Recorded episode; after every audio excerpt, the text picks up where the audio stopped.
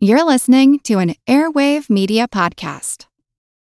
This is the story of the one. As head of maintenance at a concert hall, he knows the show must always go on. That's why he works behind the scenes, ensuring every light is working, the HVAC is humming, and his facility shines. With Grainger's supplies and solutions for every challenge he faces, plus 24 7 customer support, his venue never misses a beat. Call click grainger.com or just stop by. Grainger, for the ones who get it done. Have you ever wondered who the Mary was from Bloody Mary? If the Loch Ness Monster was real, or if Ouija boards actually worked?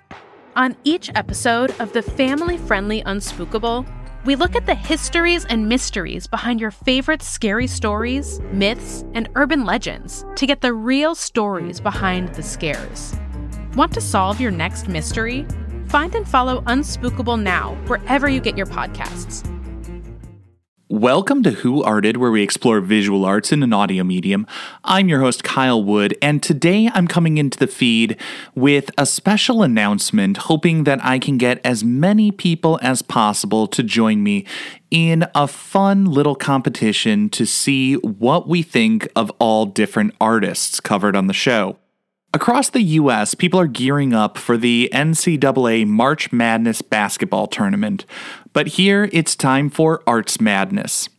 I created a list of 64 artists covered over the course of the podcast, and then I randomly sorted them into brackets. Now it's time for listeners to decide which artists deserve to stay in the mix. Starting February 28th, I will post a Google form, it will be up on the website, www.whoartedpodcast.com, and I will have it linked in the show notes of each episode. And on that form, I will have artworks side by side asking which is better. Voters can decide what their criteria are for determining which piece is better than another. And I would encourage all my fellow art teachers to join in the fun. Get your kids excited about the arts and art history by having them explore and evaluate and pass judgment on some of the greats from art history.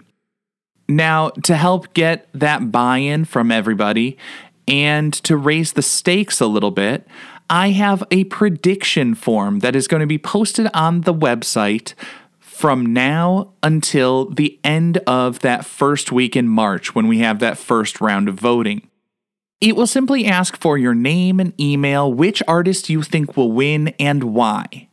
To be clear, I am not going to be selling anyone's data. You will not be added to a mailing list for mass emails or anything like that, but I will be giving away some prizes, and I do need to have a way of getting in touch with you if you are a winner. At the end of the tournament, everyone who correctly predicts the winner of the tournament will have their name entered into a raffle for $25 Amazon gift cards. Additionally, on my podcast, I will read a few people's statements of why that artist deserved to win as I announce the tournament winner in April. So please check out www.whoartedpodcast.com for all of the details on the Arts Madness tournament. And I would encourage all my fellow art teachers to join in the fun.